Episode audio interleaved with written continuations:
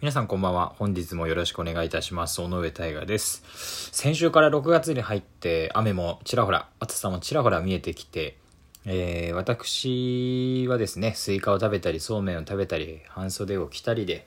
えー、本格的に夏を感じ始めましたけどね、あの、冬と違って、あの、夏服ってシワが目立つじゃないですか。えー、下に着るだけだからいいかっていう冬のね、あの、中の服にシワがあってもっていうのが、あの、なくなって、その、一番上に T シャツだったり、シャツだったり、こう、シワがつきやすいものが来ますから、ちょっとこれは、整えないとなと思って、初めてね、あの、アイロンと、えー、アイロン台、まあ、台っていうか板だけのやつですけどね、えー、を用意しまして、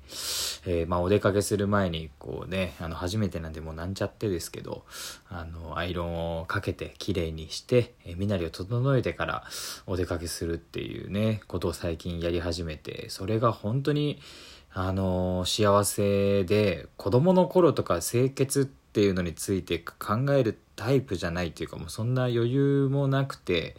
その他のことに熱中してっていうのも多かったしやっぱりそういうのを考えるっていう環境でもなかったのであのまあ、そこから、まあ、改めていろんな人と、えっと、出会って奥さんと出会って身なりを整えるっていうことを知っていったっていう感じで、まあ、やっぱそれを思うとあの中学の時高校の時から身なりをきっちり整えることができてた人たちは立派になってる人が多いなっていうふうに思ったんですよね。やっぱりそれだけ大切なことなんだろうなって、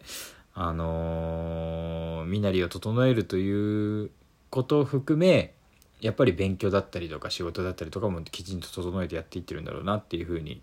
えー、感じましたね。えー、なんでね、これからもっともっと身なりを整えてきちんと生活ができるよう心がけていこうと思います。皆さんの中にも普段から心がけていることなどあれば、ぜひメッセージで教えていただけると大変嬉しいです。それでは本日も参りましょう。当配信は寝る前に再生してほしいながら雑談ラジオ最後一件のそろそろ帰るかを目指してお送りしています。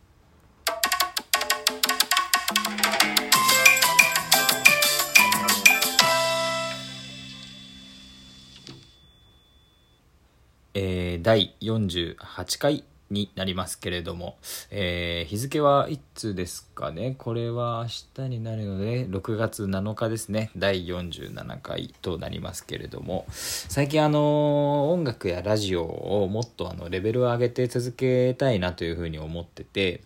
でそれであの仕事で転職を考えてるんですよね。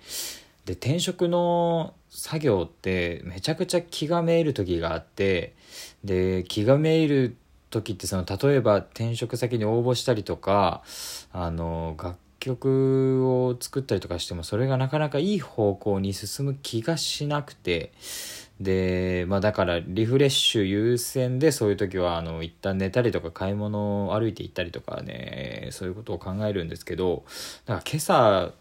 やってた転職活動とかしててもなんかどうしてもなんかマイナスな名目でこう頭の中を占拠されてしまってでこれどうしようかなもう眠れないしなと思って。でまあたまたま今週オードリーの「オールナイトニッポン」聞いてないなと思って毎週僕聞いてるんですけれども。でそれを聞いてたら本当にすごいモチベーションが上がってきて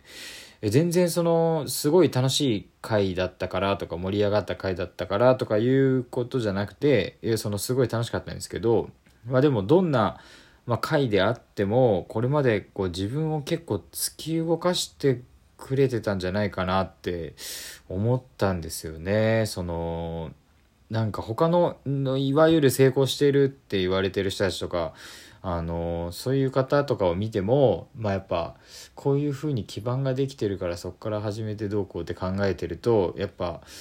なんかそういう風に分解してみることしかできなくてもちろんそれぞれにそのスケールの、えー、悩みがあったりその大変だっていうのは分かるんです。それでその自分が言い訳してるとか言うわけじゃなくてそういう目線で分析をしてしま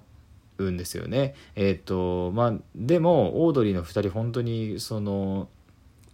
環境が全然、えー、20代の頃の生活がその生まれた土地や家庭とかを全然関係なく自分たちで出ていってその自分たちが勝手に苦労してみたいな感じがすごいいいなと思ってでそれがすごすぎてその今のオードリーのこと考えるとやっぱ自分も頑張ろうってなってでその今までこんなにモチベーションを上げてくれたことってあったかなと思ってちょっとびっくりしたんですよね自分でも。でみど皆さんはどうですか？そういったモチベーションを上げてくれるものとかって。ありますか？あのまあ友人家族とかはもちろんで本当これまでの状況を変えたいお金持ちになりたい有名になりたい安定が安定を得たいとか、まあ、それはみんなもちろんそれがモチベーションになると思うんですけど、まあ、それ以外のことでエンターテインメントであったり趣味であったりのところで、まあ、モチベーションを上げてくれるものってやっぱみんなもあるんだろうなっていうのをちょっと気になるんですよね。まあ、よかったら教えてくださいそれも。でまあそれについて僕多分あの、まあ、オードリーが好きなことについてですけど、まあ、あの僕ずっと師匠みたいな人がいなくてあのこの人についていこうこの人みたいになりたいっていうのをあの感じることができなかったんですよね今まで。音楽やってると絶対聞かれるその誰みたいになりたいの？どんな音楽好きなの？みたいな。まずはモデルを探すことだよって言われてもいやありがたいしいやそれはもちろんわかるけどまあなんかうーんって自分にはいないなって感じながら生きてきたからその誰かについていく誰かにようになりたいっていう気持ちがわからないまま成長してしまってずっと師匠みたいな人が欲しかったんですよね僕。でその気持ちも分かりたかったしででも今本当にオードリーの2人みたいになりたいなってなんか心の中から思っててまあお笑いっていう部分は違うんですけど、まあ、音楽やりながら他の仕事やりながら毎週ラジオに出演してアウアウトプットし続けて周りと比べると遅くなったけど子供ができてみたいな奥さん大切にして家族で楽しく暮らしてみたいな人生を僕歩みたいなって本当に思ってでなんかその業界の立場的にもなんかめちゃくちゃ上の方じゃないけどいやめちゃくちゃ上の方なんですけどもうそのトップの中のトップってわけじゃなくてあのちょっと下のその一番トップより若干下のとこでやっていくっていうのが自分の気質にもすごく合っていてだから中堅っていうんですかねとか僕もそれがいいんですよね。ずっとできれば。でだから、そういうのも、あのー、同じでありたいなと思うしで、まあ、そう考えると、えっと、そういう人生を歩みたいなっていうことがモチベーションのその内容っていうか姿だなっていうふうにあの気づくことができて、えっと、多分想像しているものが具体的になっていくっていうことはやっぱモチベーションが上がるだろうからまあ、こうして僕、まあ、師匠まではいかないですけどやっとそのモデルができて僕も少しなんか道が開けたなと思ってで、まあ、できればやっぱりすぐ近くで僕の人生全体を見渡せるような師匠を見つけたいからやっぱり今のままでは無理であのそういう理由も転職するにあたってやっぱくそれに気づいて加わったしまあ転職と今 TOEIC の勉強してて、まあ、っていうめちゃくちゃなあの僕からしたら納得がいくけどやっぱり周りからしたらその音楽だけをやり続ければいいのにっていう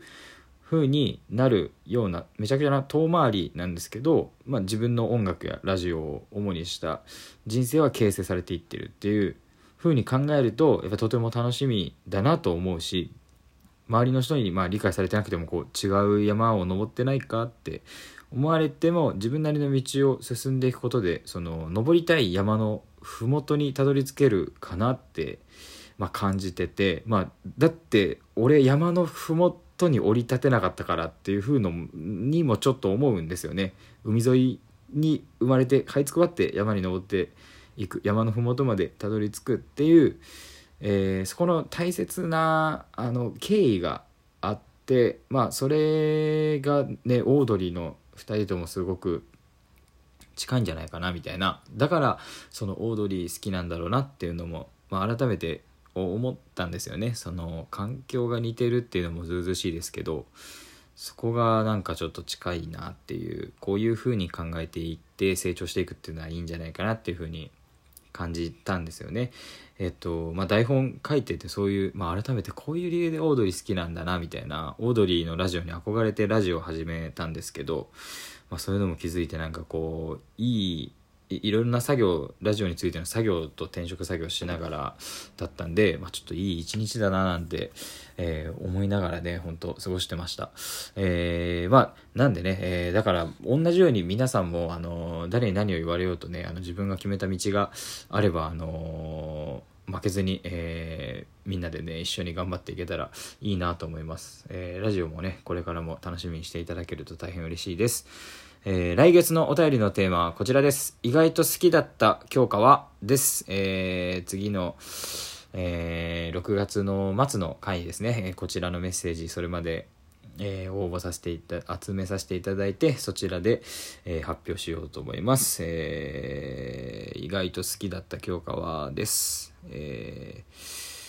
尾上大河の寝る前酒場ではテーマに沿ったお便りや日頃のお悩みなど随時メッセージをお待ちしております。送り先はラジオトーク寝る前酒場ページ、リスナーからのお便りを募集中からとなっております。そして、えー、いいね、ニコちゃんマーク、ネギのねぎらいマーク下にあると思うので、えー、こちら何度でも押せるのでたくさん連打をお願いします。で先月もですね、えっと、お便りが、あのい、いただいて本当に嬉しかったんですけど、もっともっと多くの量をいただきたいなと思ってまして、えー、ぜひお時間ある方は、えー、テーマに沿ったお便りじゃなくとも、まあ、日頃のお悩みなど、えー、いろんなことをメッセージで、えー、お待ちしておりますので、よろしくお願いいたします。